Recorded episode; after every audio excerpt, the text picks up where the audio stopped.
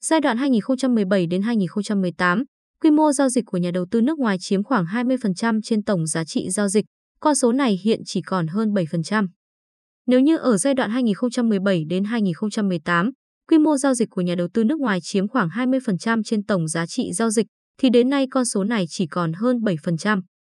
Theo số liệu từ Trung tâm Lưu ký Chứng khoán Việt Nam, VSD, vào ngày 31 tháng 10, trên hệ thống của VSD đang quản lý hơn 3,82 triệu tài khoản của nhà đầu tư trong nước, trong đó chủ yếu là nhà đầu tư cá nhân.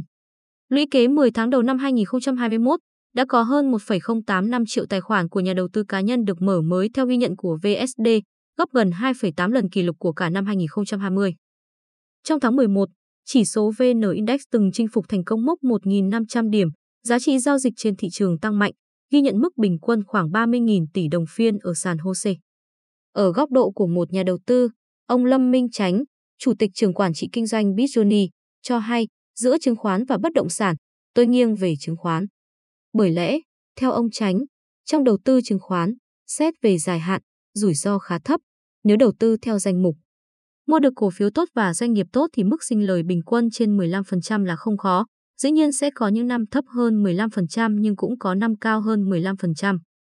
Cũng theo ông Chánh, kênh đầu tư chứng khoán có mức thanh khoản cao và có thể đầu tư với số vốn nhỏ, còn bất động sản cần vốn ban đầu khá lớn. Ông tránh cho rằng, ở kênh đầu tư chứng khoán có một điểm hay khi giá của các cổ phiếu trong quá khứ đều có sẵn, thành quả của các công ty cũng đều được ghi nhận. Vị chuyên gia này cũng cho rằng những công ty niêm yết trên sàn cũng khá minh bạch về thông tin.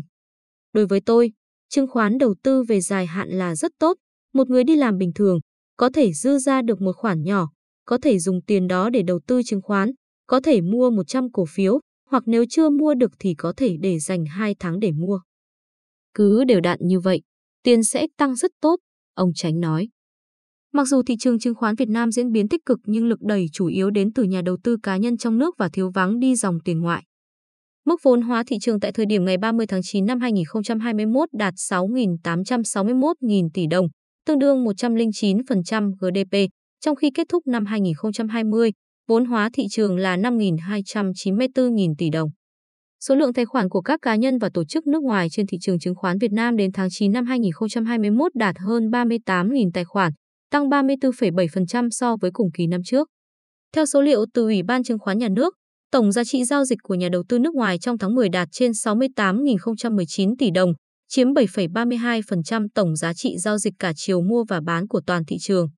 Nhà đầu tư nước ngoài đã thực hiện bán dòng trong tháng với giá trị trên 5.751 tỷ đồng. Tính từ đầu năm đến nay, khối này đã bán dòng hơn 50.431 tỷ đồng. Nếu như ở giai đoạn 2017 đến 2018, quy mô giao dịch của nhà đầu tư nước ngoài chiếm khoảng 20% trên tổng giá trị giao dịch, thì đến nay con số này chỉ còn hơn 7%. Vậy lý do gì khiến nhà đầu tư ngoại liên tục vắng bóng ở thị trường Việt Nam?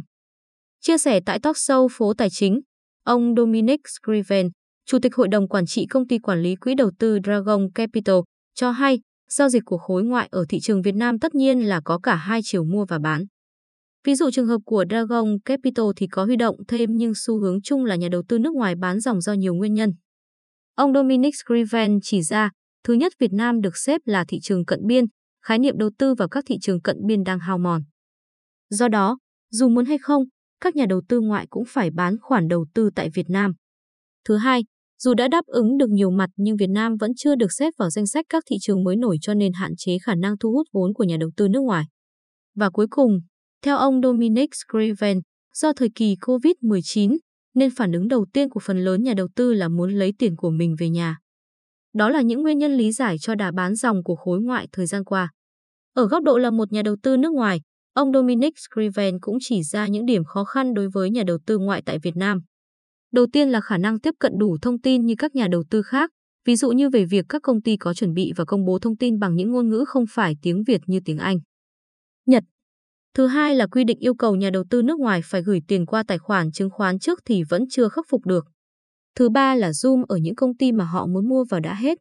Cơ bản Việt Nam là thị trường có độ mở đủ, chỉ còn vài việc không lớn cần được hoàn thiện. Trên thế giới cũng như trong khu vực, đang bắt đầu hình thành một cách nhìn đối với Việt Nam như một đầu tàu kinh tế của khu vực ASEAN. Quy mô của thị trường chắc chắn sẽ tiếp tục tăng lên, ông Dominic Griffin nói. Ủy ban chứng khoán nhà nước đã đưa ra hàng loạt giải pháp hỗ trợ thị trường, đặc biệt là các giải pháp nhằm thu hút dòng vốn đầu tư gián tiếp nước ngoài. Như quy định về tỷ lệ sở hữu của nhà đầu tư nước ngoài, cắt giảm và đơn giản hóa thủ tục hành chính cho nhà đầu tư nước ngoài.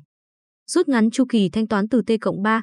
T+3, T+3 hay bất kỳ một số nào phía sau dùng để đề cập đến số ngày thanh toán trong giao dịch chứng khoán, súng T+2, gắn cổ phần hóa và đại chúng hóa với niêm yết, đăng ký giao dịch trên sở giao dịch chứng khoán.